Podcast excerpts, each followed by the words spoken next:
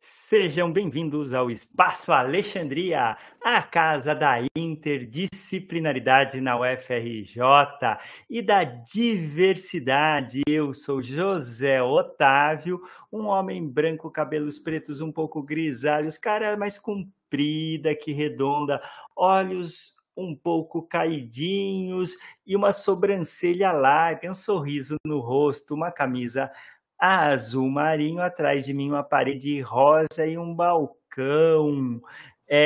Eu tô com um fone de ouvido azul marinho e hoje nós vamos falar sobre arte e diversidade com o convidado Gustavo de Carvalho. Ele vai se apresentar para vocês e esse é um tema que você pediu. Quando perguntei sobre a aula de mapas, a palavra é que os estudantes escolheram como a que mais representava essa aula é diversidade. E muitos estudantes queriam um tema que falasse sobre LGBTQIA+, diversidade, arte. E a gente encontrou um multiartista, uma pessoa que tem um portfólio muito incrível, um trabalho consequente, um trabalho político, um trabalho que resgata ideias de Hélio Oiticica, Lygia Clark. Ele vai contar isso para você. Gustavo de Carvalho, seja bem-vindo ao UFRJ. Gustavo de Carvalho. Olá, pessoal. Boa tarde. Eu sou Gustavo de Carvalho. Eu sou uma pessoa branca, tenho 33 anos, tenho cabelos pretos, barbas para fazer, bigode um pouco grande, tenho olhos pretos, pele clara, tenho mais ou menos 1,78 de altura.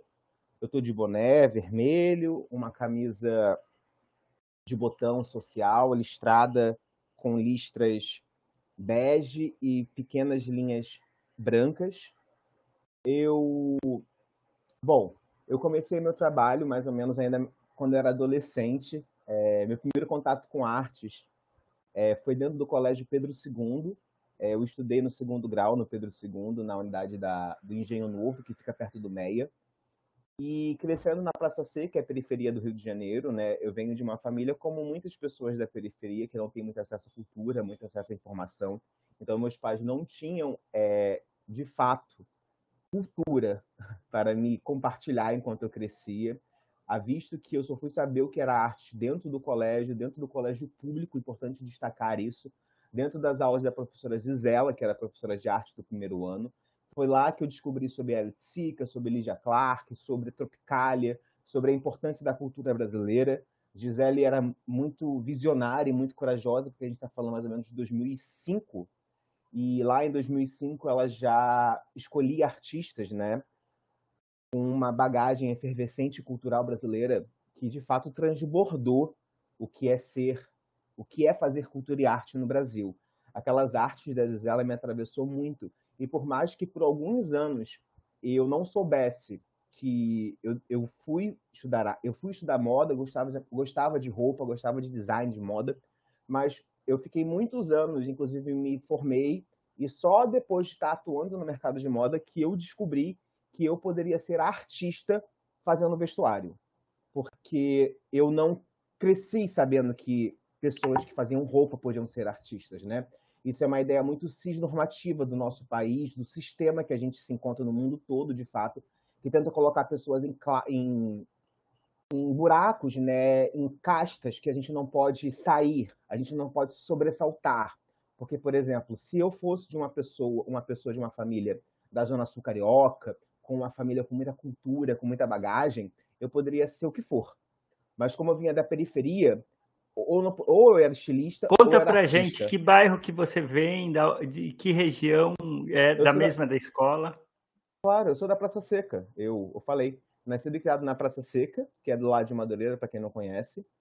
E eu estudei no Engenho Novo, no Pedro II Engenho Novo, que é do lado do Meyer.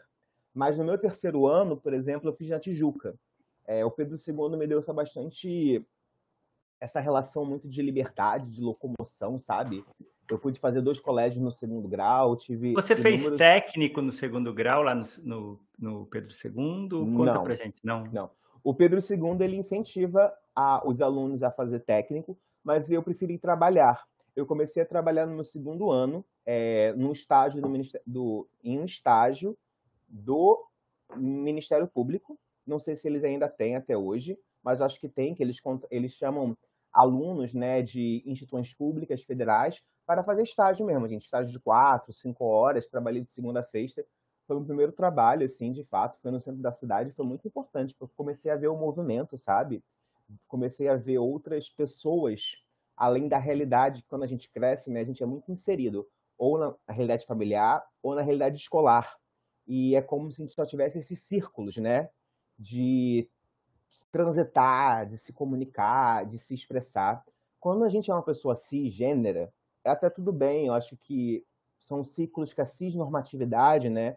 Elas acabam perpetuando o crescimento das famílias, das crianças, dos adolescentes, as questões sociais. Mas quando a gente é pessoas transgêneras, esses círculos muito cisnormativos, eles não nos dão a oportunidade de a gente perceber que existe diversidade. Então, quando eu fui, por exemplo, trabalhar lá no Ministério Público, no segundo grau, fazendo estágio mesmo, por exemplo, eu trabalhava na rua, o Ministério Público é o mesmo lugar, né? Que é aquele prédio dos ônibus, né? Aquele prédio enorme que os ônibus também saem e tal. Na frente lá também, né? Isso mesmo. E ali, naquela rua, antigamente, tinha uma boate chamada Cine Ideal. Não sei se vocês já conheceram, mas ela era muito conhecida nos anos 2090, né? Então, era literalmente, por exemplo, eu saía na sexta-feira do trabalho, do centro, e as pessoas já estavam fazendo esse movimento de ir para as boates, para as festas. Então, ver corpos divergentes foi muito importante para eu entender que existiam outras possibilidades de existir. A gente não cresce com pessoas travestis e trans, assumidamente trans nos colégios. Talvez hoje, em 2024, que a gente está chegando, né, a gente já encontra pessoas que conseguem fazer a transição quando são adolescentes, quando tem uma família com cultura, uma família com oportunidades. A gente vê pessoas, por exemplo, que são trans não binárias hoje em dia, que a gente sabe de mais informações, que nem todo mundo que é trans vai se hormonizar. Explica pra gente sobre o trans não binário um pouquinho, pra gente entender melhor, tá? A gente cresceu numa ideia cisnormativa que se você é trans, você tem que mudar o seu gênero, né? Visualmente. Ou você se identificava, ou você foi colocado como uma pessoa cis ao seu nascimento por ter um órgão genital masculino, ou porque você foi determinado cis, né, por ter um órgão genital feminino no seu nascimento.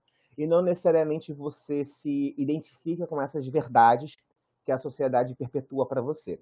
Então, por exemplo, a sociedade cis, ela sempre disse que se você não se identifica com ser cis, se você é uma pessoa trans, né, uma pessoa que não é cisgênera, você então vai ter que fazer essa mudança visual do gênero, né? Se você nasceu homem, você vai virar mulher, como a sociedade diz, ou se você nasceu mulher, você vai virar homem, como a sociedade diz. Só que isso também é uma ideia de que toda pessoa trans tem que se hormonizar. E isso não é uma verdade absoluta. E aí a gente entra num tópico que hoje em dia nós temos mais conhecimento e mais know-how para discutir, que é a questão de ser trans não binário, que é presente há muito tempo na sociedade. Não é algo novo, só que o fato de a gente não saber o que era ser trans não binário fez muitas pessoas, por exemplo, se hormonizar. E depois de se hormonizar, perceberam que elas eram pessoas trans, mas que não necessariamente elas eram aquelas pessoas trans com o reflexo do hormônio. E essa fala não é minha, é de Indianara Siqueira, fundadora da Casa NEM. Eu já ouvi ela falando isso dentro do Museu de Arte do Rio de Janeiro, numa mesa do Ballroom, onde ela fala sobre a fato de pessoas trans não binárias existem na sociedade há muito tempo. Inclusive, a Indianara Siqueira é uma pessoa trans não binária, que fez o processo de hormonização, como a gente tem a imagem dela hoje, e que hoje, como a gente tem informações sobre o que é ser trans não binário, ela até coloca como Indianara Siqueira. Não Indianara Siqueira. Porque você não precisa se hormonizar para ser trans. Se você não se adequa ao que a sociedade diz que é o seu sexo, que é o que você nasceu, você não é cis. Para você não ser cis, é só você não se adequar a ser cis. Se você não se adequa à cisgeneridade, ao sistema, dizendo que você nasceu como homem porque tem um sexo masculino, ou porque você nasceu como mulher porque tem uma genital feminina, você é uma pessoa trans. Se você vai ser uma pessoa trans que vai se hormonizar, ou se você é uma pessoa trans não binária que vai descobrir como que essas influências de performatividade de gênero vão influenciar a sua vida, essa é uma resposta, uma pergunta que só cada indivíduo pode responder. Mas é importante a gente deixar isso na mesa, em pratos limpos, para que toda a sociedade, a partir de hoje, saiba que você não tem que se hormonizar para ser trans. Você não tem que mudar de gênero para ser trans. Primeiramente, você não muda de gênero para ser trans. Você simplesmente é quem você é.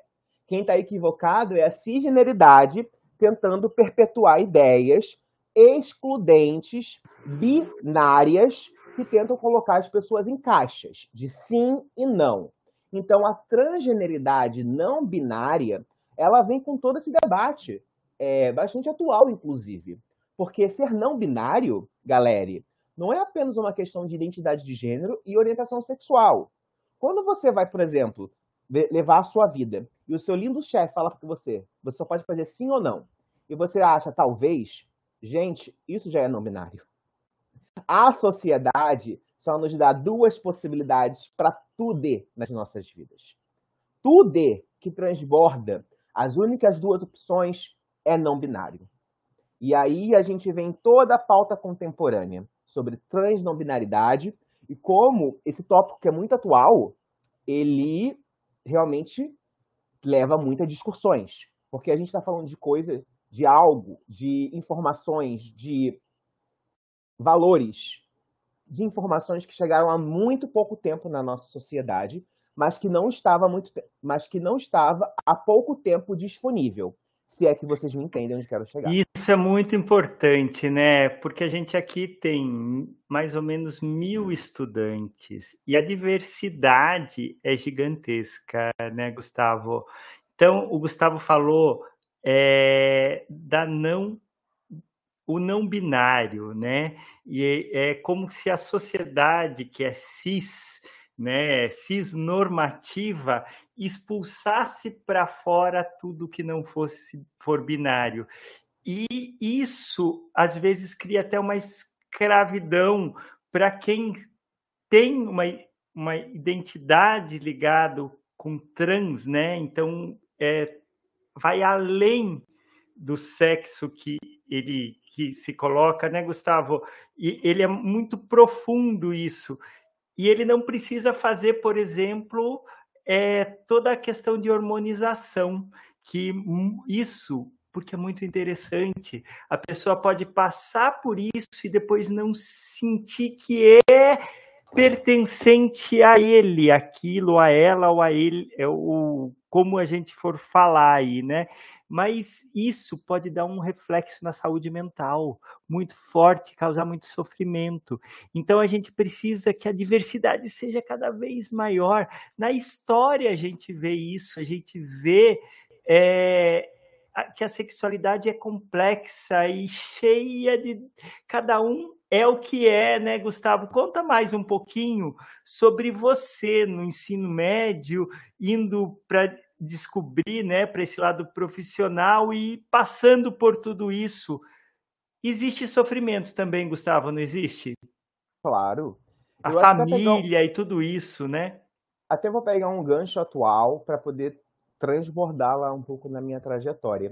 Você falando dessa questão, por exemplo, de você, porque a sociedade tentava determinar, você é uma pessoa trans, então você vai se hormonizar para você ser aceito nessa sociedade, né? A gente pode imaginar, por exemplo, aqueles ícones trans dos anos 80, né, da televisão brasileira, aquela atriz maravilhosa que era feita... Ou a Roberta Close, né? Que Close, até né? Irmã de um colega nosso da UFRJ. Que era feito de chacota, né? Nas mídias, nas plataformas, nas entrevistas, o tempo todo o povo assediando ela. Ah, você era homem mesmo, né? Você tem pênis. Isso está no YouTube para todo mundo ver a cara de desconforto que a Roberta Close fazia o tempo todo com essas perguntas transfóbicas e sádicas de uma sociedade que tem muito fetiche em corpos trans. E, por exemplo, Aquaria, que é uma drag queen da temporada 11 de Drag Race, do RuPaul's Drag Race americano, e também do All Star 6, eu acho, do RuPaul's americano, ela compartilhou no All Star 6 que ela, alguns anos atrás, ela passou por um processo de hormonização. Ela passou por um processo de transmutação, transgeneridade, né, a partir dos hormônios, e encontrou um corpo de uma mulher trans. E a Aquaria é belíssima, é uma drag queen belíssima, com vários concursos de pageant, que é rainhas de beleza, né? A Aquaria é uma rainha de look com muitos prêmios nos Estados Unidos de rainha de beleza, de drag queen. E quando ela se viu belíssima, vocês não podem perder, como mulher, não mais como drag, ela percebeu que ela não era uma mulher trans, mas que ela amava se ver feminina de drag queen. E ela continua a sua carreira como uma drag queen super feminina. Mas ela esperou estar em rede nacional para falar o que passou por ela. Porque é uma ferramenta para a extrema-direita muito forte, que tenta nos dizimar como pessoas trans o tempo todo. E eu não estou aqui fazendo nenhum shade para pessoas trans que estão em grupos políticos de direita, como o Tami Gretchen, por exemplo.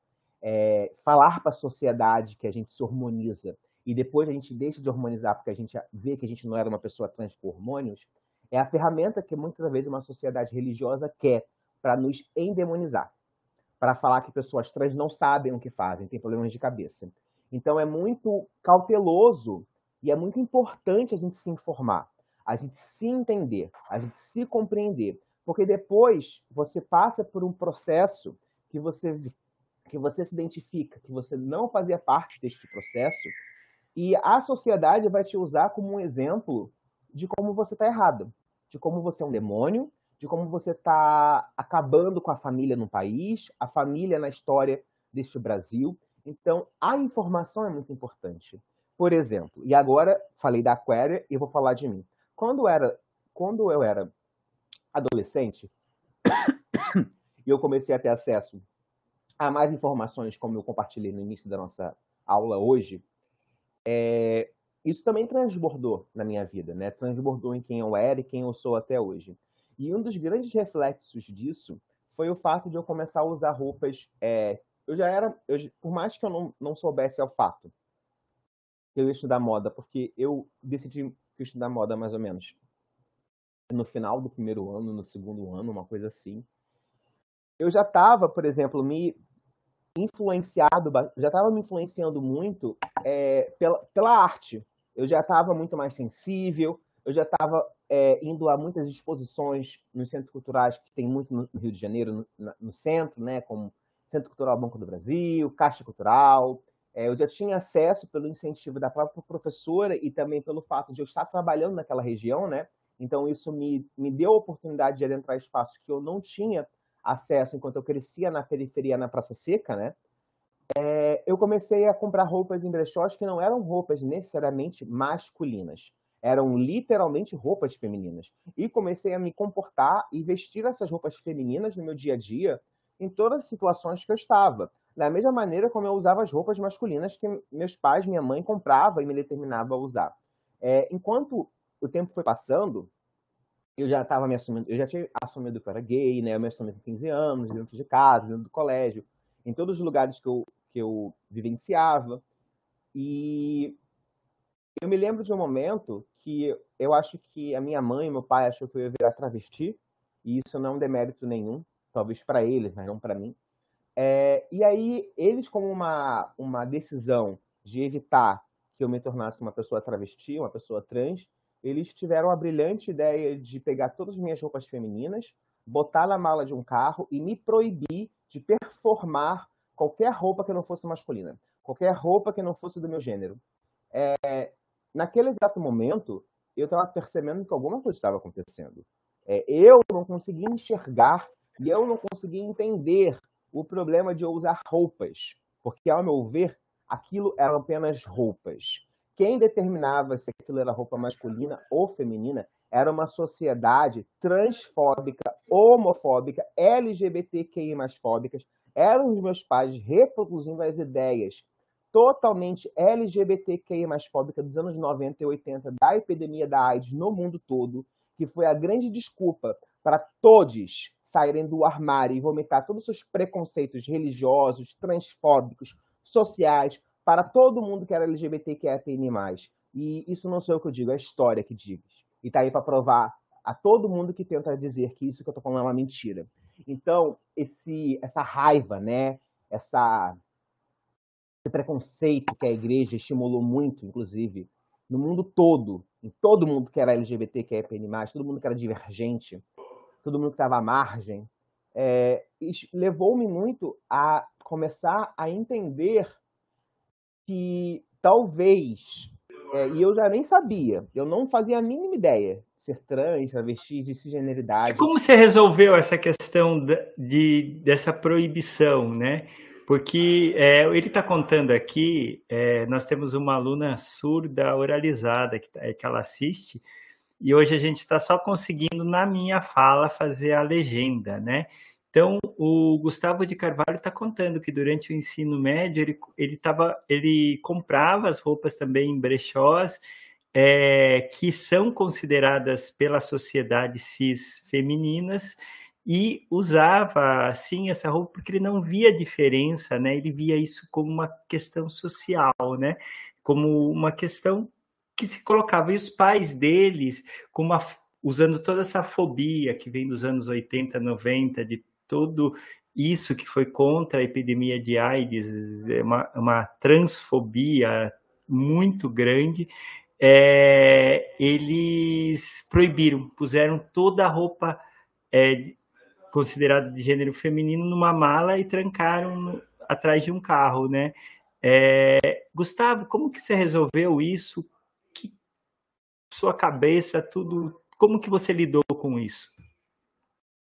Bom, então, eu já sabia de pessoas trans, né? Que pessoas trans existem, as pessoas travestis existem. Na época, eu era emo, né? Eu fazia parte do movimento emocore, que era muito forte nos 2000 no mundo todo, né? E dentro do movimento emocore, a gente sempre teve pessoas LGBTs, pessoas trans, pessoas travestis, né? Isso é de conhecimento cultural deste movimento. Então, eu cresci perto de pessoas trans, pessoas travestis. Eu sabia que essas pessoas existiam. Por mais que eu crescesse na periferia com uma família que não tinha cultura, eu não cresci sem acessar pessoas trans e travestis. Eu acho isso muito importante dizer. Eu nunca me virei a cara para pessoas trans e travestis. Então, eu sabia o que estava acontecendo, porque eu tinha contato com pessoas trans e travestis. O que eu não sabia já naquela época é que eu não era travesti, porque eu tinha contato com pessoas trans e travestis e eu sabia que eu não queria mudar, hormonizar, mudar. Eu gostava, eu me identificava, talvez não da maneira totalitária, que é aí que a gente chega mais na atualidade do meu trabalho também e da minha vida. Mas, de uma maneira... eu gosto de performar a masculinidade também. Por isso que eu sou uma pessoa trans não binária. Se eu não gostasse de performar a masculinidade, eu seria uma mulher trans ou uma travesti. Não é o meu caso. Então, lá naquela época, por mais que eu não tivesse cultura, isso já me atravessava um pouco. Porque eu tinha informação de saber que uma mulher trans ou uma travesti, ela tinha total aversão ao masculino, por exemplo. Porque ela quer performar a feminilidade e ela quer usufruir dos signos sociais que diz o que é feminino. Então, naquele momento, eu já sabia que aquilo era transfobia, eu já sabia que o processo de discriminação estava ficando cada vez maior, ao mesmo tempo que eu também estava percebendo, por exemplo, a presença da moda mais maciça na minha vida mesmo, na minha influência. eu comecei a perceber como que as roupas eram importantes para mim. Naquele momento, naquela hora que me proibiram de me usar o que eu queria usar, eu entendi como eu amava roupas. E falo de roupas mesmo, nessa ideia que a sociedade diz bem superficial de quem faz roupa, né? E eu me lembro, mais ou menos, que logo depois que eu terminei o segundo grau, eu fui fazer modelagem no SENAI CETIQT, né? É uma graduação, porque meus pais não queriam pagar o design de moda, né? Eles tentaram o máximo minar dos meus objetivos, né? Me deram formações mais inferiores para que eu também não tivesse uma formação profissional muito capacitada, talvez para eu não me destacar. É uma pena, porque eu sou um estilista de bastante visibilidade no Brasil e o projeto deles não deu muito certo. Tanto que eu uso tudo que eu quero. Todo tipo de roupas. Eu ando com vestidos, com saias. Tenho pessoas que compram meu trabalho no Brasil e fora do Brasil. Já desfilei no Brasil. Tem um desfile Xingu, que o próprio Emicida fala no Documentário Amarelo, que é o... Peraí, desfile Xingu? Você falou aqui de desfile Xingu, é isso? Sim, José, eu tenho alguns desfiles no Brasil. Não, mas é o que eu fiquei curioso com esse específico que você falou do Emicida. Conta pra gente como que foi. Claro. O Documentário Amarelo do Emicida, né, ele tem um desfile de moda que ele fala que é onde ele se inspirou, vendo a cantora trans Verônica Valentino cantando Sujeito de Sorte de Belchior. Esse desfile é meu, né? Eu sou o estilista desse desfile. Esse desfile é lindo, isso daí, é lindo, pessoal, é muito bonito. Esse desfile é meu, foi projetado por mim. O Emicida compartilhou nas redes sociais na época, saiu na mídia ninja. Esse é o... Gente, eu não acho que me faz superior ou inferior ter trabalhos de visibilidade. Eu só acho interessante destacar que eu sempre fui muito incentivado a não acreditar no meu trabalho. Como uma pessoa trans, como uma pessoa divergente, como uma pessoa que não vinha de uma família que tinha cultura, que tinha acesso a artes. Os meus pais perpetuavam essa ideia cisnormativa de que se você não é rico, se você não vem na Zona Sul, se você não está em bons colégios, se você não é filho de gente famosa, você não pode ser artista. Porque isso é uma ideia cisnormativa que acontece no Brasil, sim, e até hoje. Então, ao eles, enquanto eu crescia, perpetuar todo esse tipo de preconceitos, que eu nem acho que eram os meus pais preconceituosos mesmo, mas eles reproduziam um fenômeno social que acontece no país, né? E que é muito voltado para desestimular pessoas LGBT, que é PN+. Isso não acontece só comigo ou com as 1.000 pessoas que estão aqui assistindo essa aula. Isso acontece em todas as casas que tem pessoas LGBTQIA+ no Brasil. Isso é um fenômeno mesmo. Tentam nos desestimular, tentam dizer que a gente não vai ser amado, que a sociedade não vai nos ver com os bons olhos, que a gente não vai ter círculos sociais, que a gente não vai ter pessoas queridas gostando de estar perto da gente. Dizem que os nossos trabalhos, me falavam muito, né? Que ninguém ia comprar minha roupa, porque minhas roupas eram estranhas, minhas roupas eram feias, que eu não sabia costurar, minha roupa era mal acabada. Quem ia perder seu tempo usando uma roupa de uma bicha tão mal acabada que vem da periferia? Eu ouvi isso muito, e muitas pessoas como eu continuam ouvindo isso até hoje. A diferença é que não falam mais comigo essas coisas. Mas não é porque não falam para mim que isso não continua acontecendo. E eu vou mais, José. Eu acredito realmente que tudo isso acontecia de um lugar de muita transfobia. Porque por mais que eu não me visse como uma pessoa trans, desde aquela época das roupas, eu já sabia que eu não era cis. Eu só não sabia o que eu era exatamente. Porque naquele momento... Não tinha informação ainda, né, Gustavo? Gustavo, não tinha informação. Hoje tem... A gente tem uma aula dessa com o Gustavo, esse super artista, trazendo essas informações preciosas para você, estudante de mapas, é um luxo, porque não tinha essa informação estava escondida, ainda estava aparecendo, né? E olha como isso pode diminuir a ansiedade, melhorar, trazer um pertencimento para muitas pessoas. Gustavo, mas eu queria saber do fio da meada, eu queria saber quando que nesse final de ensino médio aí a moda e você se entrelaçam, essa costura é feita? Conta pra gente esse fio da meada. Perfeito. Eu comecei a fazer, quando eu terminei o segundo grau, né? Eu já estava muito influenciado pelas artes, né? Por me expressar, como acho que na fala toda ficou um pouco claro, né? Essa questão de me expressar, que no futuro fica um pouco mais evidente quando eu me entendo como artista. Mas essa questão de me expressar, ela é muito presente. Eu só não enxergava, porque eu não tinha uma bagagem cultural mesmo para eu poder me avaliar nesse local um pouco mais de uma análise, né? Podemos colocar assim.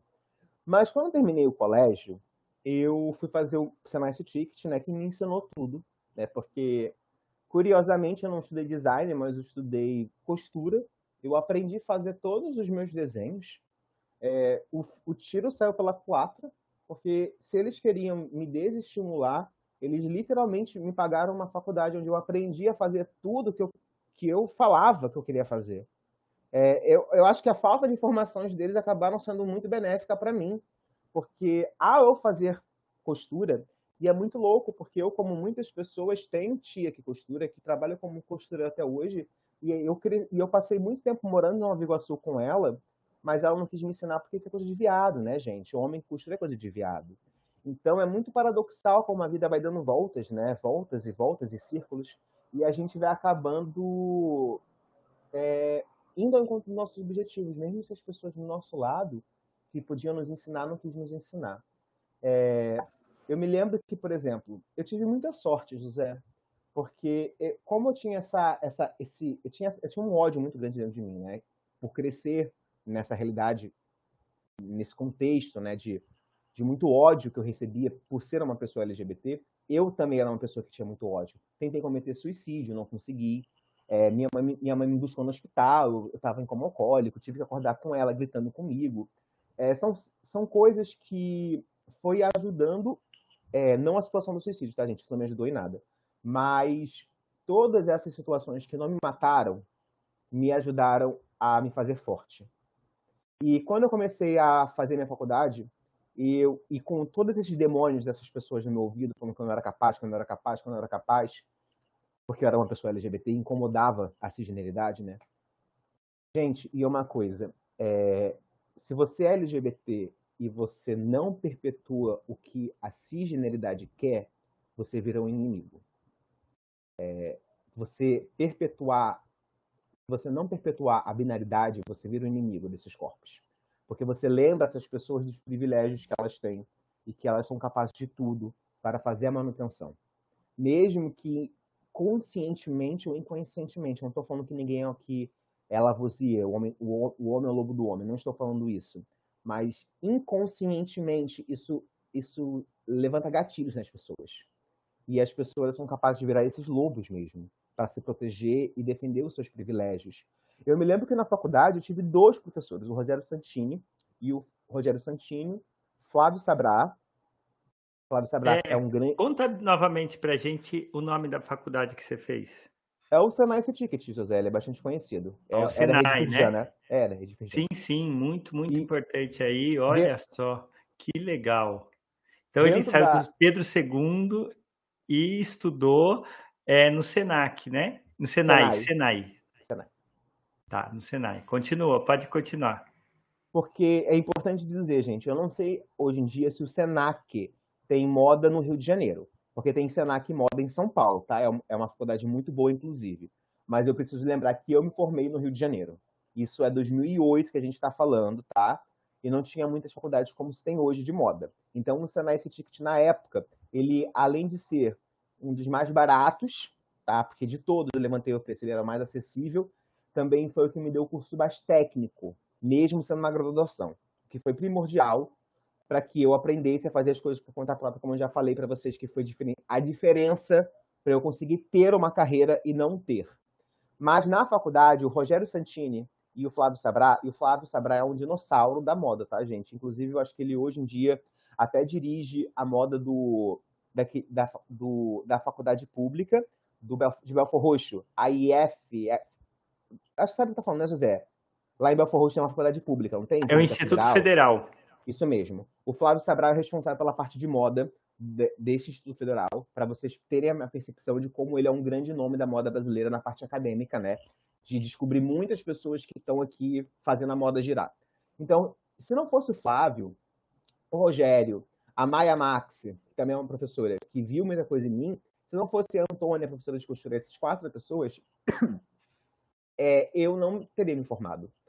Porque eles me incentivaram muito. Me incentivaram muito a não desistir. Muito, muito, muito, muito. E por ter esse incentivo e ter aquela questão do ódio que era muito grande dentro de mim, eu acho que eu me estimulava a fazer minhas roupas. Eu estimulava a fazer o que eu desenhava. Eu me estimulava a tirar do papel até para aprender, porque eu não sabia mesmo. E nessa relação de eu começar a tirar as coisas do papel, eu comecei a vestir pessoas. Eu comecei a vestir artistas, vestir cantor, comecei a vender uma coisa ou outra. Terminei minha faculdade. Eu fiz uma pós EAD, que era barata, no Senac, de artes visuais. Fui trabalhar em São Paulo com o Reinaldo Lourenço. Comecei a desfilar a minha primeira coleção na Casa de Criadores, que era sobre a Lygia Clark. Mas, neste momento, tudo... Peraí, vamos contar quem era a Lygia Clark, né? Aqui na aula de mapas. Uma das artistas mais importantes do Brasil do século XX. Ela que fez aquelas obras bichos, aquelas obras articuladas com metal. E no final da vida dela, lutando contra um câncer, ela desenvolveu um trabalho de objetos. Eram objetos que eu acho um dos trabalhos mais incríveis do século passado. Eram objetos quase que vestíveis, objetos como sacos plásticos cheios de ar que você colocava sobre o seu corpo, e esse sentimento que vinha em você causava algo terapêutico, algo de transformação, né? E ela tem todo um trabalho muito consequente, como o Hélio Oiticica, um grande amigo que trocou muitas cartas com ele, que também influencia você, né, Gustavo de Carvalho? Sim. O Hélio me influencia desde aquela primeira aula de arte Pedro II, né, que eu já falei. E Hélio me atravessa e me acompanha desde lá. Eu não sabia, eu sabia, por exemplo, que o Hélio e Lígia eram amigos. Nesse momento que eu já estava formado, morando em São Paulo, eu já tinha acesso à cultura, né, galera? Pelo amor de Deus. Então, eu tinha acesso à cultura, tinha acesso a livros, eu sabia que Lygia Clark e Hélio eram muito amigos. A minha primeira coleção, que foi também meu primeiro desfile na Casa de Criadores, era sobre a Lygia Clark, porque esse era o meu trabalho de conclusão da pós-graduação, que era uma coleção sobre a Lygia Clark. Mas... E por quê? Eu gosto muito da arte contemporânea. E eu me identifico mesmo. Naquela época eu já me identificava com os valores que os artistas contemporâneos brasileiros trouxeram. Principalmente a Lygia Clark, né? Que no final da vida dela, ela não queria nem ser chamada de artista. Isso já é um tópico não binário. Lygia Clark não quer ser chamada de artista. E o Hélio também estava transbordando os limites da pintura. Saindo dos quadros para os parangolés, para os penetráveis, para ser censurado, para ser ridicularizado, para ser chacota, motivo de piada, e fazer todo mundo da elite brasileira que riu dele ter que aplaudir. Em Nova York, né? Vendo ele todo mundo aplaudindo ele em Nova York. Então, por exemplo, eu me lembro que foi muito rápido. Eu sou muito grato mesmo aos professores. Eles realmente têm papéis fundamentais na minha trajetória. Não é à toa que o Paulo Freire é o mentor da educação do Pedro II até hoje, né?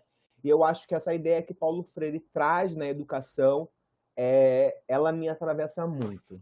Muito, muito, muito.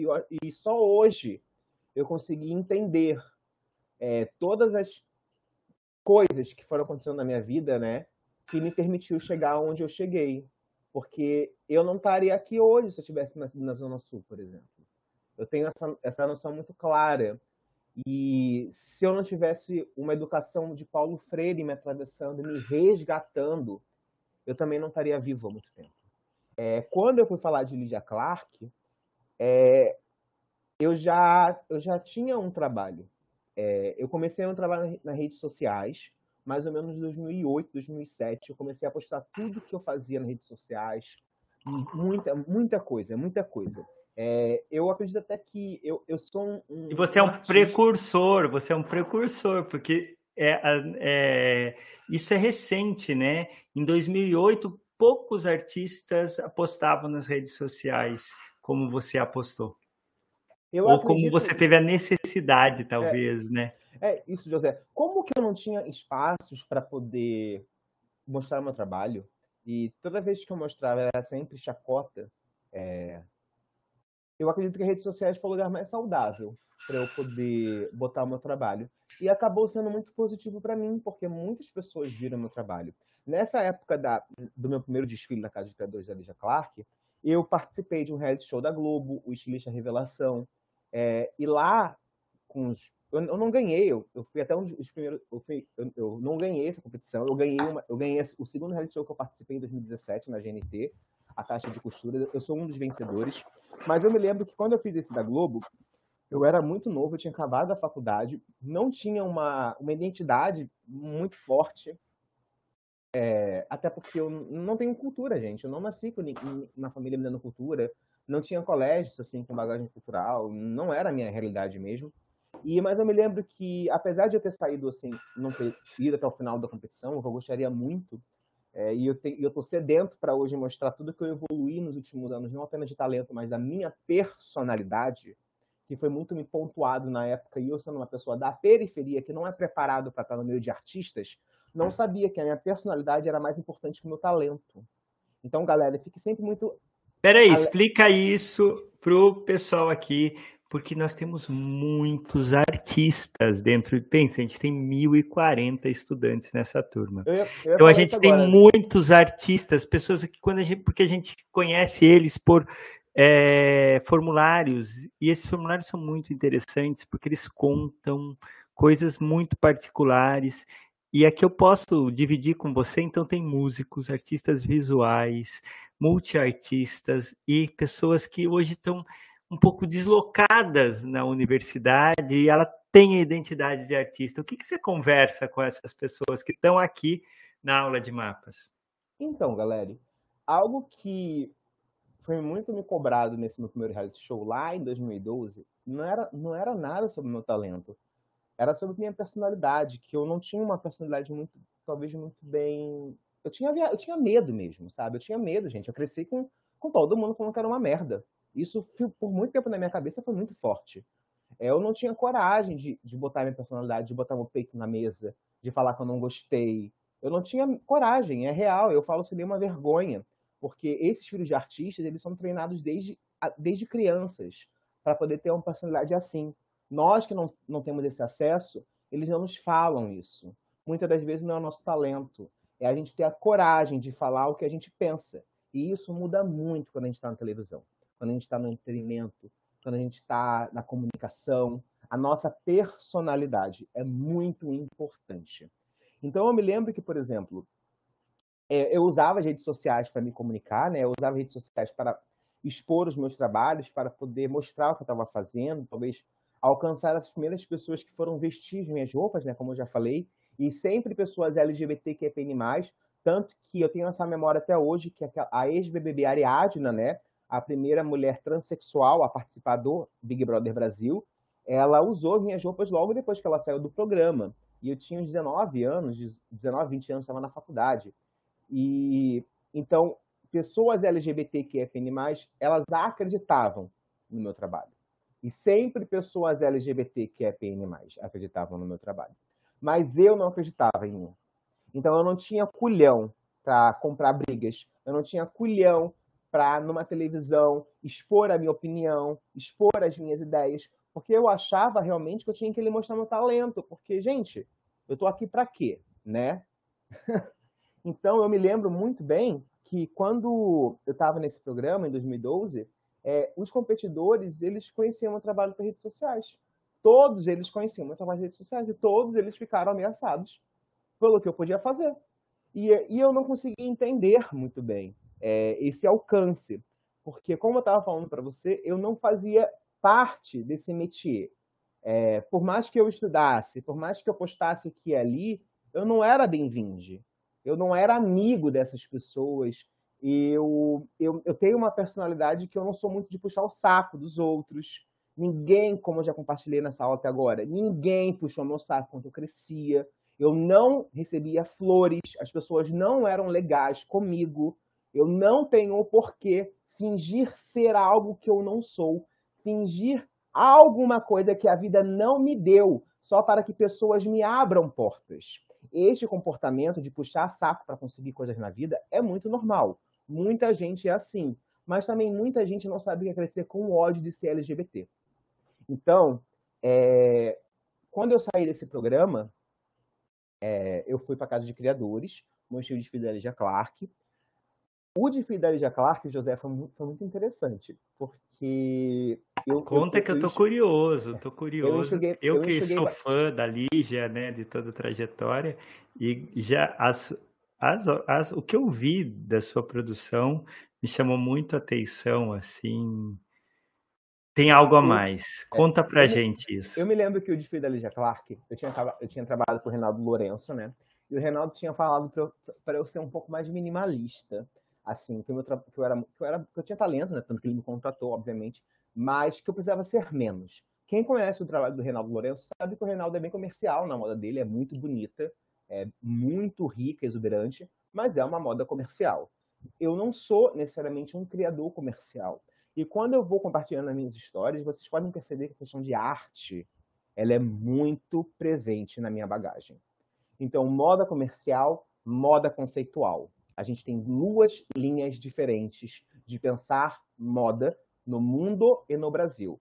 A gente pode até pensar em prêt-à-porter e high couture, né? Peraí, vamos entender. A gente está falando de prêt-à-porter em francês, essa ideia aí, e o outro high couture. O que é japonês? O que é? Explica pra gente, que eu não sei. Explica pra gente isso, Gustavo de Carvalho. Gente, a ideia de moda comercial e moda conceitual não é apenas uma coisa brasileira, né? A moda, na verdade, ela é um valor que a gente importa lá de fora. O prêt-à-porter é o pronto para vestir. É uma moda mais comercial. O high couture é a alta costura, que inclusive só pode ser feito na França, nas leis de Paris. Né? A alta costura não necessariamente ela tem o desejo de vender roupas. A alta costura muitas vezes tem o desejo de contar histórias. Eu acho que essa é a principal diferença. Então, quando o Reinaldo me provocou a talvez ser um pouco mais prêt-à-porter, pelo menos talvez no início do meu trabalho, não sei, né? Era muita pretensão dele me dizer o que eu deveria fazer a minha vida inteira, e eu não acho que ele se colocou neste local. Eu acho que ele me deu uma dica, talvez só para eu conseguir me sobressair, talvez no início. E eu botei em prática. Eu botei em prática o que o Reinaldo Lourenço me provocou. Até para mostrar para pessoas que me olhavam só como um estilista de roupas conceituais de Instagram, que eu tenho capacidade total de mostrar um desfile por conta própria. E eu fiz isso no trabalho de Lygia Clark. Eu mostrei um trabalho mais enxuto comercialmente e fui à essência da Lygia Clark, né? Nas suas cores, formas, modelagens, questionamentos.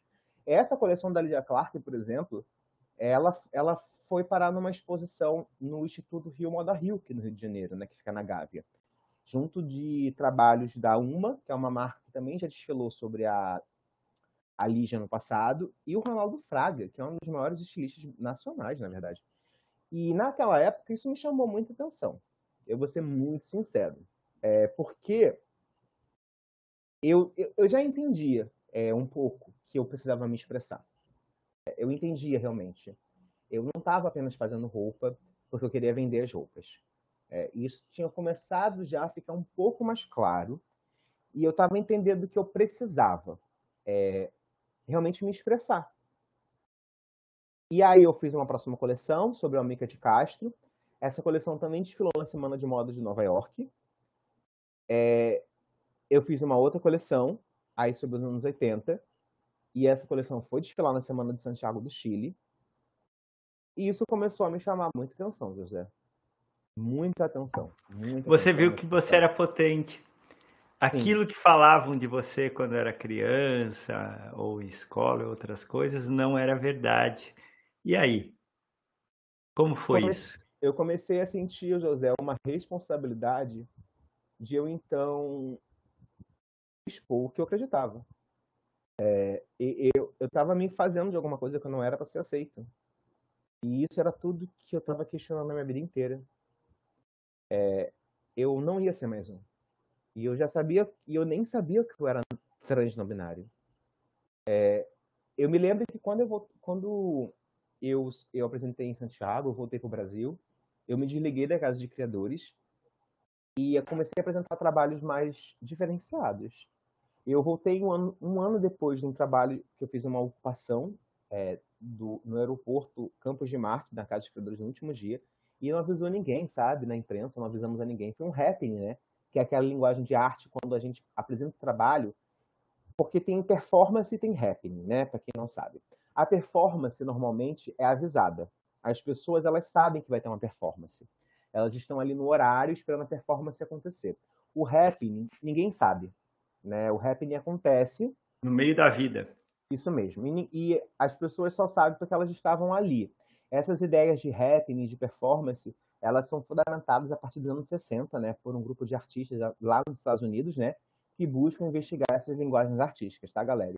Então... aí a gente tem Marina Abramovic, muita gente aí, né,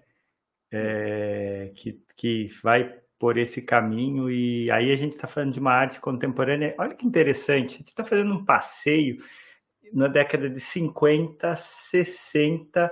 ele está entrando agora na década de 70 da arte. Você está resgatando muita coisa da arte até chegar à contemporaneidade. Um diálogo muito intenso seu com os artistas, né? Com a vanguarda dessa época. Gustavo, você hoje é a vanguarda. Você... é o artista que está à frente do seu tempo, como ele estava lá atrás. Você percebe isso, Gustavo de Carvalho? Bom, eu não sei se eu me percebo vanguarda, mas eu percebo que eu questiono muito os lugares que eu circulo e espero que isso seja bem visto, porque é um pouco exaustivo, sabe, José? Precisar questionar o tempo todo. Espero que as pessoas tenham um pouco mais de bons olhos agora que o meu trabalho está se reverberando tanto diante de toda uma sociedade brasileira e possam entender um pouco porque o meu trabalho mudou tanto nos últimos anos e que não é nada pessoal contra ninguém, mas eu realmente preciso me expressar e preciso falar o que eu sinto que eu tenho que falar. Está buscando sua essência, né? Eu percebo isso. Você está num caminho que você está tirando tudo que você tem. É um trabalho muito verdadeiro, Gustavo de Carvalho. José, eu me lembro que quando eu botei esse happening que eu fiz na Casa de Criadores, já quando eu não estava mais, quando eu já me tirei do line-up, né, só ia participar pontualmente, se fosse interessante ou não, sem uma cobrança de apresentar desfiles, né, de estar no line-up, porque também isso é binário, né, José? A moda, você estilista, tem que desfilar cada 6 meses. Isso é binário, me poupe, né? E a moda é uma indústria que gosta de fazer as pessoas se comportarem em massa, igual, de maneira binária e cisnormativa. A moda é a número 1 do mundo de fazer as pessoas em caixas pensarem e se comportarem igual. E eu me lembro que esse happening que eu fiz na Casa de Criadores, ele só surgiu porque naquele ano de 2015... 2014 foi um ano muito forte, né? Que eu fui passar, eu desfilei em Nova York, desfilei em Santiago, comecei a ver meu trabalho tomar outras proporções, deixei claro que eu era capaz de fazer uma moda comercial, mas não era isso, José. Eu não quero apenas vender roupa. José, eu quero fazer arte. E eu vou fazer arte por meio têxtil, sim. E isso incomoda muita gente. Muita gente fala que roupa não é arte e que arte não é roupa. Essa fala tem tanto de gente grande da indústria da moda como de gente grande da indústria da arte. Incomoda as duas, entre aspas, sim, indústrias, né? Porque sim, você tira eles do conforto de colocar, dar o carimbo deles para o que deve ser feito com aquele produto, né? E aí você mostra a sua arte, né? Você, antes de tudo, é um artista. E esse é o ponto, né? A Sandra Lima está nos assistindo, mandou um abraço, falou que você é fantástico, Gustavo de Carvalho. Eu só pude me tornar um artista fantástico, como algumas pessoas falam, porque eu tive apoio de muitas pessoas. A Sandra Lima é uma que ela apoia muito o meu trabalho. Quando eu falo, por exemplo, da Gisele no colégio, minha professora de arte, o Flávio Sabará, Rogério Santini, Maia Marques, Antônia, o próprio Reinaldo Lourenço, que me deu uma dica de ouro. Mostra um pouco menos. Vai que, né? E não foi que, para mim, não foi funcionou. Que. Mas em 2015, eu fui fazer uma residência artística. A minha primeira residência artística. E eu já estava querendo ser artista mesmo, vou mandar a real. Eu estava percebendo que o meu trabalho tinha espaço e eu acho que estava na hora de eu vomitar mesmo e doa quem doer, né? Doa quem doer. Eu me lembro que eu comecei em janeiro de 2025 a frequentar uma ocupação de espaço público por meio de artes na Rua da Consolação, em São Paulo, em frente à Faculdade Mackenzie, onde agora tem o metrô do Mackenzie. Ela chamava Casa Amarela, agora ela está com outro nome. Ela é ocupada pelo movimento Treme 13, que é um movimento de ocupação de espaços públicos de São Paulo por pessoas que são moradores de situações de rua, né? É importante dizer isso, né, gente? Não é porque a pessoa ela é moradora de rua, não. Ela está em situação de rua, tá? Ninguém mora na rua, tá, gente? Por favor. Esse movimento Treme 13 de situação de rua, né? Eles cuidam da Casa Amarela hoje, tem um outro nome, tem um outro propósito, mas por muito tempo ficou essa ocupação artística, e foi por meio da ocupação artística que o espaço resistiu hoje para virar, né, é um centro cultural, mas também um espaço de mais de moradia do que um espaço de ocupação de arte, mas é um espaço de cultura, né, eles mostram exposições, mostram trabalhos, danças, músicas, é aberto ao público, gente. É literalmente uma Casa Amarela em frente ao metrô da Mackenzie. Não tem nenhuma dificuldade de chegar até lá. E aí, em 2015, esse espaço Casa Amarela, eles estavam ocupados por muitos artistas. Muitos artistas. E São Paulo tem um atravessamento muito forte com a arte urbana, né? Isso é bastante conhecido. A gente pode falar de Cobra, por exemplo, né? Irmãos Campana, vários artistas emergentes do cenário paulistano que trazem a questão da rua, né? A questão do street como um grande ênfase da sua linguagem artística. E eu fui, em 2015, começar a frequentar essa casa, esse espaço, né? Essa casa que era uma ocupação artística, e comecei, então, a ser atravessado também por esses artistas que estavam lá, pelas essas questões sociais, né, gente? Pelo amor de Deus, eu fui ver realmente o que são os movimentos sociais. Eu não fiquei no conforto dos meus desfiles internacionais, falando de coisas que eu não sabia, de coisas que eu não via. Eu fui ver muita coisa dentro dessa ocupação. Coisas que, quando a gente vai para os movimentos sociais, a gente vê, né? Realidades de pessoas muito diferentes de mim. E aquilo começou a despertar, talvez, um pouco do que eu, essencialmente, tinha com o meu trabalho, que era realmente esse ímpeto de ir ao encontro do que eu queria contar. E aí, essa ocupação ela é muito importante, porque é o primeiro momento que eu começo a pintar as minhas roupas. Eu começo a pintar as minhas roupas, eu pinto os meus tecidos, as minhas roupas transmutam totalmente nesse espaço. Eu começo a me envolver e me influenciar com outros artistas, com outras linguagens, com outras vertentes, com outras inquietações, que a moda, como uma estrutura binária, cisnormativa, elitista, ela não conseguia mais dialogar comigo. E eu até acho que eu comecei a me tornar uma pessoa não grata um pouco, porque eu estava, de fato, falando e vivenciando esses valores que, quando a gente acha, ele está crescendo como estilista, né? Então, para que ele vai ser uma pessoa humilde? Para que ele vai ser uma pessoa que vai se preocupar com o outro? Você está entendendo onde quero chegar, né, José? Então, eu percebia muito isso no trato. Era engraçado que, quando eu passei a fazer parte dos movimentos sociais, era como se as conquistas dos meus trabalhos elas fossem invalidadas. Porque, talvez, na cabeça da galera elitista de São Paulo, da arte, da moda, eu estava dando passos para trás, né? Voltando para as pessoas de baixo, né? Pessoas carentes, pessoas pobres, como muitas das vezes essa galera elitista. E você estava se fortalecendo, né? Você estava você estava buscando muito mais profundidade, outras formas, diversidade. E o que aconteceu com a profusão da sua arte agora com pintura lá dentro? Você até deixando um pouco de lado a moda, entrando em... artes plásticas. Artes plásticas mesmo, assumindo isso. Como você foi parar na Universidade das Quebradas? Conta isso pra gente. Esses anos, eles foram anos assim que o meu processo mudou. Eu não passei mais a criar. Eu não sentia mais que eu precisava entregar coleções a cada 6 meses.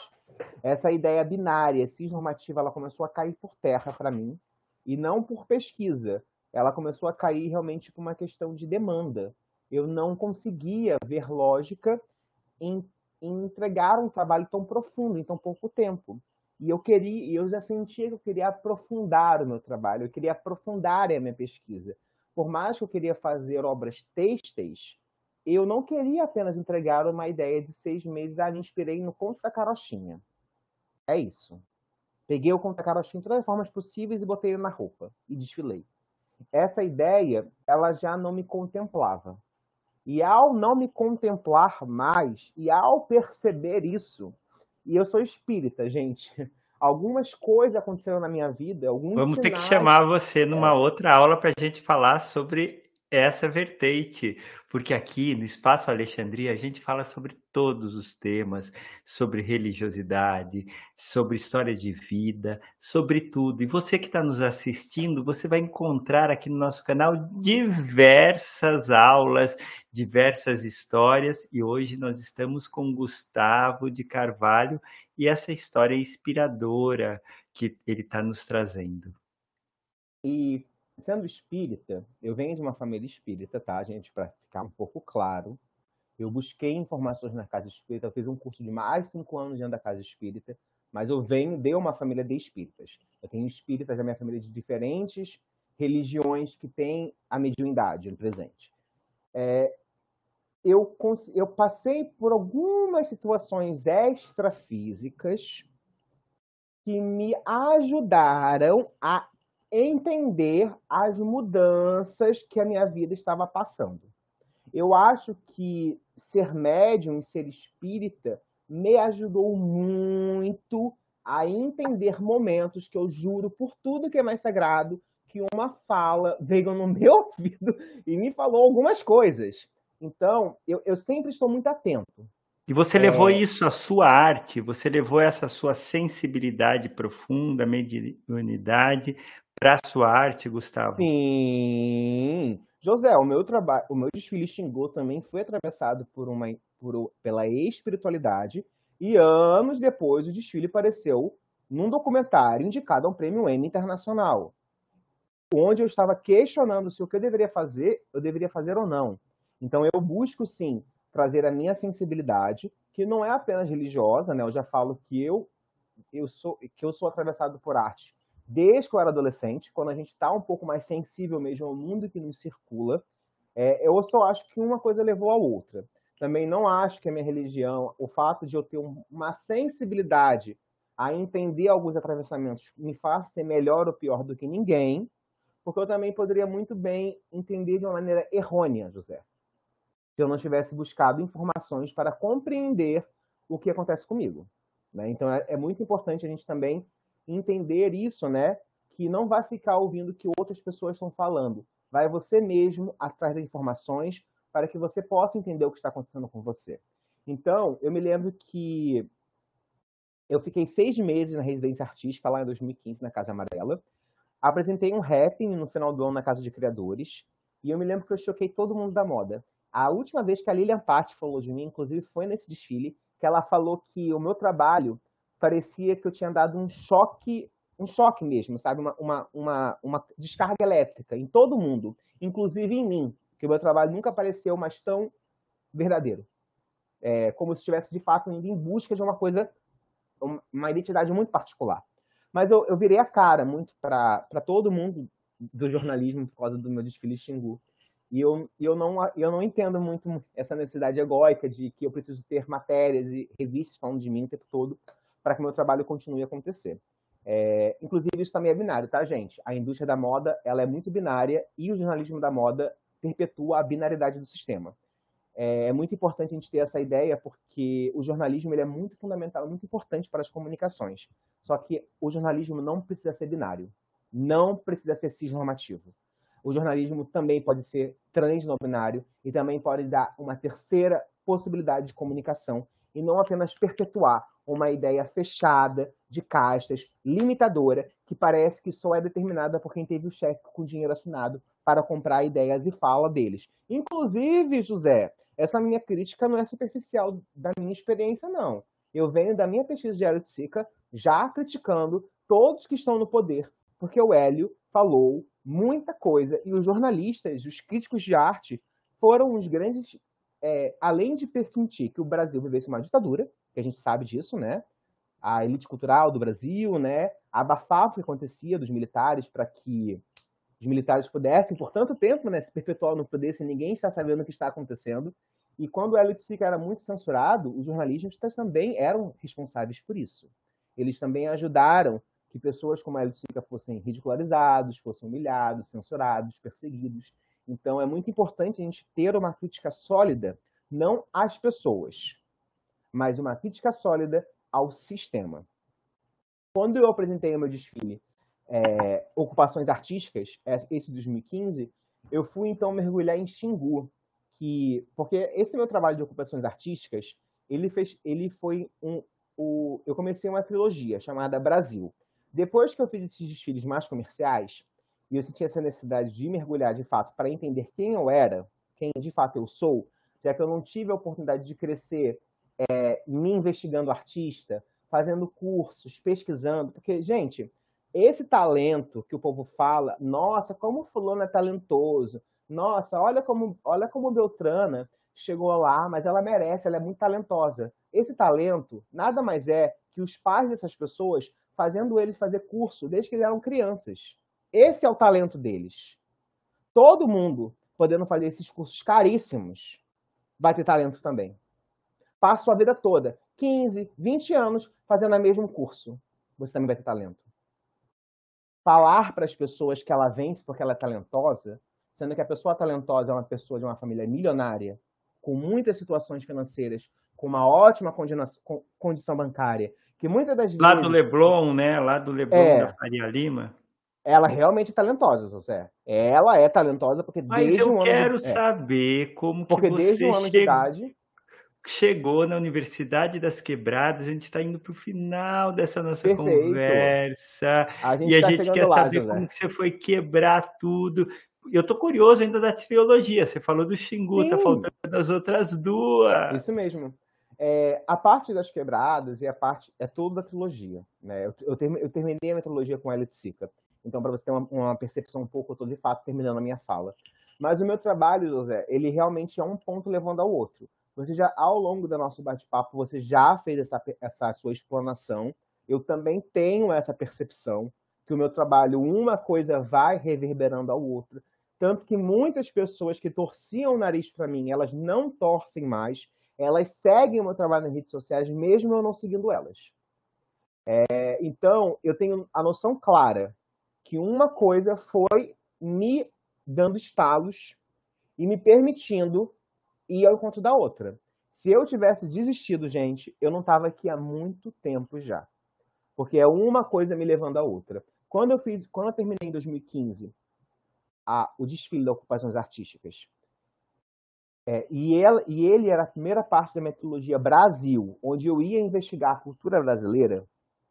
E nesse primeiro trabalho, eu já falei de Hélio Oiticica, já falei de Tropicália, já falei de Marginália, mas a estética era a ocupação, né? Era como eu, de fato, levar o conceito da ocupação artística que eu vivi na minha residência, né, para o desfile. Então, eu peguei todas as minhas referências e levei para a coleção.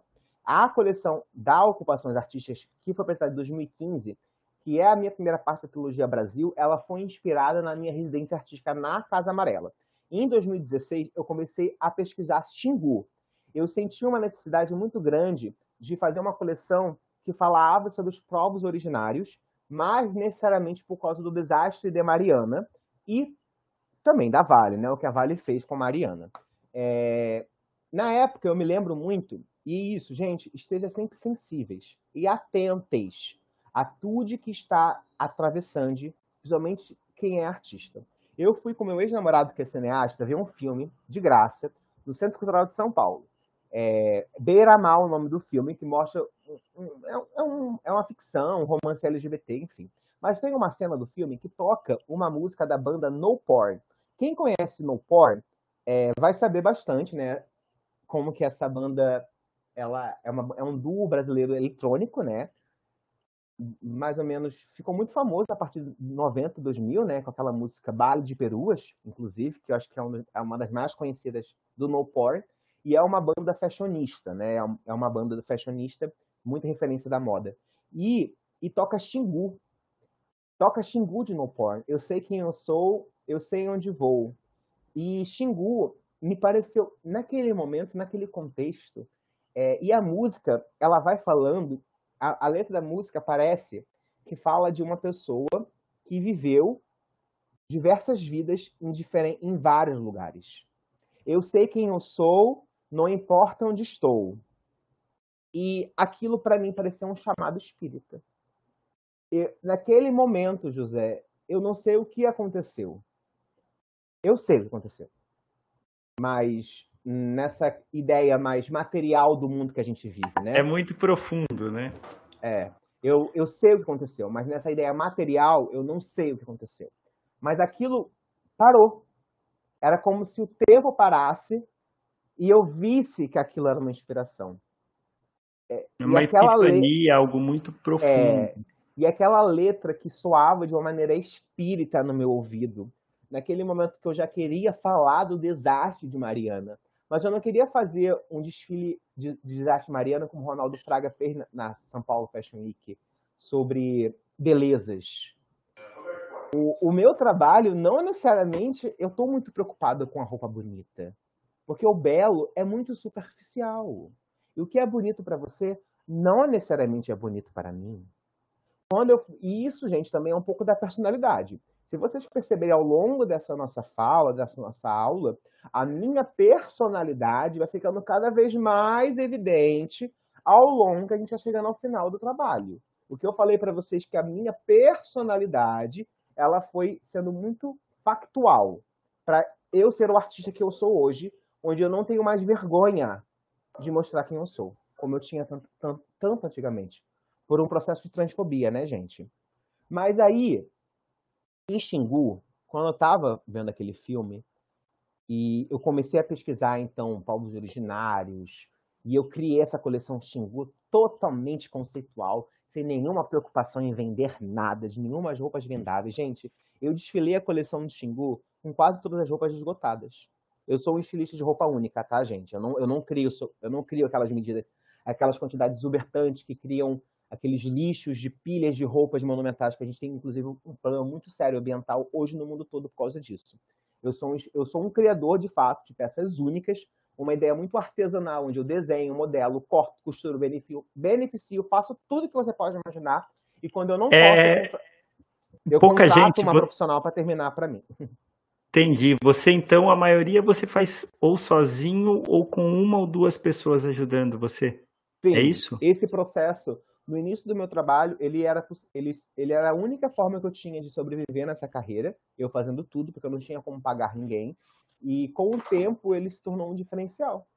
Se tornou, de fato, uma conquista minha. A Gustavo de Carvalho é uma marca diferenciada das demais do Brasil. Então, vocês que quiserem entrar no site, né, tem site, tem rede social, pode seguir no Instagram... pode seguir também, no site também é muito bem feito, tem muita coisa lá, ninguém mais entra em site, quase, né, Gustavo de Carvalho, mas a gente é muito legal mesmo, e eu queria entender agora esse final, né, esses últimos, essas outras duas, além de Xingu, que mais que compôs essa trilogia, que você já desse um recado para os nossos estudantes, contando aí um recado seu para eles. A gente termina toda a aula com um recado que você fala decoração com eles. E eu peço para quem está nos assistindo até agora ou vai assistir depois, que sempre dê uma nota, né? Porque para a gente saber como que foi essa aula, a nota pode ser 1, 2, 3, 4, 5, 6, 7, 8, 9, 10, de 1 a 10. 1, eu não recomendo essa aula para um amigo. 10, eu recomendo essa aula para um amigo. E se você recomenda essa aula para um amigo, realmente chame esse amigo para fazer mapas no próximo semestre. É só assim que a gente cresce. O Gustavo sabe bem como que é crescer assim, pequenininho, né? E vai viralizando. A gente começou com 6 estudantes durante a pandemia e agora nós estamos com 1.040 nessa turma e tudo esgotado porque você gostou. Você escolheu essa aula sobre diversidade. E a gente não liga se tem 100, se tem 50, se tem 10, se tem 1.000. A gente tem aula que deu 4.000 pessoas, tem aula que dá 100, 200, mas é importante o quê? Que essas aulas sejam consequentes, que a gente traga histórias que você quer ouvir, que você escolheu, estudante de mapas. E agora, livre, a gente tem 5 a 10 minutinhos aí para o Gustavo de Carvalho terminar a nossa aula. Eu apresentei Xingu em 2017 na Casa de Criadores, um desfile de 3 atos. O primeiro ato era um fashion film e o segundo, o primeiro ato era uma performance musical da Verônica Valentino, que inclusive o Emicida acaba depois usando esse trecho no Documentário Amarelo, né, como já falei anteriormente.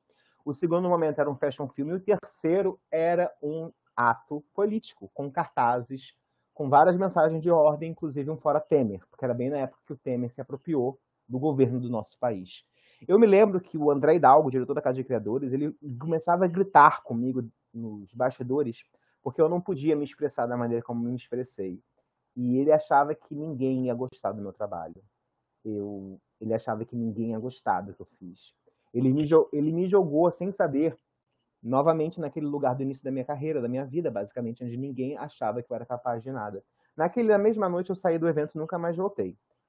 5 anos depois, 2017, 3 anos depois, o Emicida lança o Documentário Amarelo com a Netflix, com cenas do meu desfile, falando como aquilo ali foi importante para ele. Só para a gente cultuar um pouco, né? Eu sou uma pessoa trans não binária da periferia do Rio de Janeiro, que fiz um desfile onde todo mundo falou que eu era louco, maluco, que tinha acabado com o meu trabalho por botar cartazes políticos ali.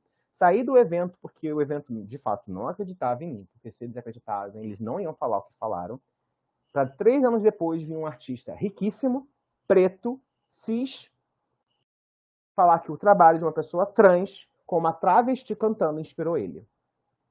E me disseram que o meu trabalho não ia inspirar ninguém, que ninguém gostou do que eu fiz. É muito importante dizer que isso foi em 2017. O documentário só 2020. Por 3 anos eu me senti uma merda. Por 3 anos eu achei, gente, eu acabei com a minha carreira. Porque eu fui acreditar em mim, porque eu fui expor a minha verdade, porque eu fui defender o que eu acredito. E aí, já tendo conhecimento da pesquisa do Hélio Oiticica, foi o motivo qual eu comecei, então, a pesquisar Hélio Oiticica mais profundamente em 2017. E em 2018 eu comecei a minha meu primeiro ano de coleção sobre o Hélio Oiticica, que acabou durando até 2022. E na pesquisa do Hélio Oiticica, eu já sabia que eu comecei essa coleção querendo me entender como que eu ia ocupar lugares de arte, de cultura, como eu ia entrar em museus com esse trabalho, porque eu estava entendendo que talvez apenas a plataforma de moda, talvez eu não conseguiria alcançar o meu objetivo, o meu propósito como artista, como comunicador e como estilista, de fato. Porque eu já estava percebendo que eu queria tanto fazer arte como fazer roupa. E talvez fazer as duas coisas juntas ao mesmo tempo. Por que não? E comecei a pesquisar Hélio Oiticica, comecei a fazer performances públicas na cidade do Rio de Janeiro, com roupas de plástico. Essas performances, elas me ajudaram muito, porque eu comecei a entender que o meu corpo também é um corpo performático, que não é apenas eu dirigindo performance para outras pessoas fazerem. E aí o meu trabalho começa a transbordar, José, porque eu começo também a performar as minhas próprias roupas. O meu corpo, ele se torna, então, essa estrutura performática, que a moda fala que, por exemplo, são os modelos. Ah, você é estilista, ele é modelo, ele é fotógrafo. É como se ninguém, cada um tivesse num quadrado e ninguém pudesse interagir em outras áreas. Essa multidisciplinaridade, essa interseccionalidade, que é muito presente na arte contemporânea, que é muito presente no meu trabalho, por exemplo, ele foi muito mais destacável para mim como uma identidade minha de criador na minha pesquisa do Hélio Oiticica. A pesquisa do Hélio Oiticica me deu prêmios nacionais, me deu prêmios internacionais. Eu apresentei um desfile performático dentro do Centro Municipal de Arte Hélio Oiticica. Gente, eu participei de umas 6 exposições, se eu não me engano, até agora, com as roupas do Hélio Oiticica dessa pesquisa. Eu estou fazendo um longa-metragem de 70 minutos, gente, sobre o Hélio Oiticica, com apoio de museus e centros culturais que eu nunca imaginei que eu conseguiria ter, graças, inclusive, a uma aula que a Sandra Lima dá dentro da Universidade das Quebradas, porque lá em 2018 eu fui procurar a Universidade das Quebradas, não fui eu, me mandaram, na verdade, né, a existência do curso voltado para as pessoas periféricas, né, pessoas da periferia. Eu não sou da favela, gente, mas eu sou da periferia, né, para deixar isso muito claro. E a Universidade das Quebradas, ele é voltado para as pessoas tanto das quebradas como favela, mas também regiões periféricas, tá? Não é só para quem é da favela especificamente. Se alguém aqui tem um desejo de participar, né, de uma próxima edição da Universidade das Quebradas e tinha essa dúvida. Então, eu me submeti a essa pesquisa, compartilhei um pouco do meu trabalho, né, que eu estava vendo, que eu sou da moda, que eu estava buscando essa reverberação, essa ampliação de mercado, né? Tinha passado por uma situação com o meu desfile Xingu na Casa de Criadores, que eu tinha me desligado e consequentemente, eu perdi muitos clientes, eu perdi muitos trabalhos, assim. Eles realmente conseguiram puxar muito meus tapetes, porque eu me retirei do evento, acho que isso incomodou muito o ego de algumas pessoas, sabe? E queria que eu continuasse lá caladinho, como me disseram, realmente me disseram isso, eu fiquei passado. E aí, com a pesquisa do Hélio, José, as coisas começaram a mudar. Vou dizer para você que foi fundamental. Eu fui falar de Hélio porque eu sei da história do Hélio, né? Da censura, da perseguição, que ele foi ridicularizado, que as mesmas pessoas que falavam que ele não era capaz, depois engoliu a seco. Gente, a história do Hélio só é apagada por causa de políticas públicas que buscam invisibilizar histórias de pessoas LGBTQIAPN+. A gente vive num país, no Brasil, repleto de oligarquias políticas, onde várias famílias políticas estão há muitas décadas e séculos se perpetuando o tempo todo no poder. Elas fazem isso apagando as nossas histórias. Ao apagar as nossas histórias de pessoas LGBTQIA+, de pessoas dissidentes, eles conseguem perpetuar todas as narrativas que levam essas pessoas a se fazer a manutenção do poder. Isso, novamente, é eu falando sobre a cisnormatividade, fazendo a manutenção dos seus privilégios. Só que, galera, essa minha fala, essa minha potência, ela só veio com Hélio Oiticica. O Hélio Oiticica me transformou. A minha primeira exposição individual veio na minha pesquisa do Hélio Oiticica, no Centro Municipal de Arte de Hélio Oiticica, na abertura do museu que estava fechado da pandemia, a convite do César Oiticica Filho, que eu nem conhecia, e que me mandou uma mensagem no Instagram falando para eu expor lá. E se eu não tivesse acreditado no meu trabalho, como o evento lá falou para mim, que ninguém ia acreditar em mim, que o meu trabalho não esperava ninguém, eu tinha me matado e não tinha nem visto um Emicida me enaltecendo mundo afora num documentário, botando a minha amiga travesti, Verônica Valentino, que ganhou o prêmio ano passado, de melhor, a primeira atriz a ganhar o prêmio Shell pelo personagem maravilhoso que ela faz sobre Brenda Lee e o Palácio das Princesas. Brenda Lee, importantíssima para a luta da AIDS/HIV no Brasil, para quem não conhece, tem que conhecer Brenda Lee. É por causa da Brenda Lee que a gente está, pessoas LGBT estão vivas nesse país até hoje, basicamente. E Verônica Valentino sendo enaltecida lá por um Emicida, no documentário indicado ao Emmy Internacional, que me falaram que ninguém ia acreditar, que ninguém ia se inspirar no meu trabalho. Então, conhecer a pesquisa do Hélio Oiticica me salva o tempo todo, José. Eu cheguei na quebrada por causa do Hélio Oiticica. Eu estou aqui hoje com esse trabalho tomando muitas proporções por causa de Hélio Oiticica. E acho ainda, José, se eu tivesse ficado lá, onde tivessem falado para mim que eu não estava inspirando ninguém, eu tenho certeza que a vida não tinha me dado esse documentário, querido. Porque a minha personalidade ali já estava ficando claro para todo mundo que eu não ia me calar para normatividade binária desse sistema que tenta minar tudo que diverge. Hoje em dia, eu entendo perfeitamente que cada tropeção, cada queda, só me fez a pessoa trans não binária que eu sou. Porque em 2015, eu fiz uma vivência no Teatro Oficina do Zé Celso. Conheci Zé Celso, estive com ele, ele também me formou no teatro. E lá no Teatro Oficina, eu conheci a minha amiga Wally Rui, uma professora travesti do Senac São Paulo de atuação. Aceitem quem não aceita pessoas travestis em lugar que não é apenas de prostituição. Me chamou em 2020, no meio da pandemia, para fazer um espetáculo sem nenhum centavo sobre Cláudia Wonder. Um espetáculo que a gente conseguiu ganhar o prêmio Zé Renato, sendo o primeiro grupo formado por maioria de pessoas trans a ganhar um edital público na cidade de São Paulo para fazer um espetáculo sobre uma travesti. E quando eu estava lá estudando Cláudia Wonder, eu descobri que eu sou uma pessoa trans não binária. E parabéns, não foi nem eu, foi a minha amiga travesti, Wally Rui, que me educou. Viva Wally Rui, viva tudo isso, viva a sua história, Gustavo. A gente está dado o seu recado. O recado de coração para cada um que está aí escutando, e essa luta, essa performance, essa força da arte que vem de Hélio Oiticica e vem de Gustavo de Carvalho, tão grande quanto Hélio Oiticica para a arte no Brasil. E a história da arte ainda vai mostrar isso, e é muito bonito, muito vivo. Você seguiu o seu destino, você seguiu essa voz, essa força, isso que te empurrou, e você não duvidou. Parecia loucura, pois você não duvidou. E essa aula foi maravilhosa. Eu queria fazer um agradecimento à Solamita e à Marlene, que fazem a tradução de Libras, né? A performance também de Libras que a gente vê aqui, porque é muito importante, Gustavo. Se você tiver algum amigo surdo, da comunidade surda, e tem pessoas trans dentro da comunidade surda, vamos fazer viralizar, vamos levar esse vídeo para a comunidade, né? Ele está aqui muito bem cuidado, e a gente tem todo esse cuidado de inclusão de todos. E essa é a ideia aqui da aula de mapas. Pessoal, até a próxima semana, 18ª aula, que nós vamos fazer a festa de mapas, né? Vai ter alguns convidados, todos são convidados. E a gente vai terminar o semestre.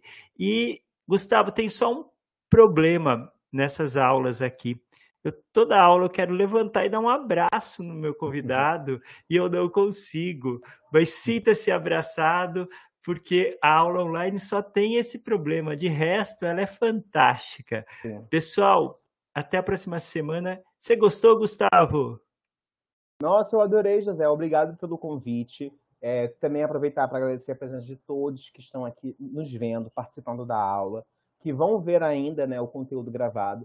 Agradecer a equipe maravilhosa de Libras, que fez a tradução muito importante de incluir, e também dizer que obrigado por esse espaço. Sabe, José, eu tenho o desejo muito de poder me desenvolver na área da educação, compartilhei aqui um pouco como eu reconheço que a educação... E você é professor também, viu? Obrigado.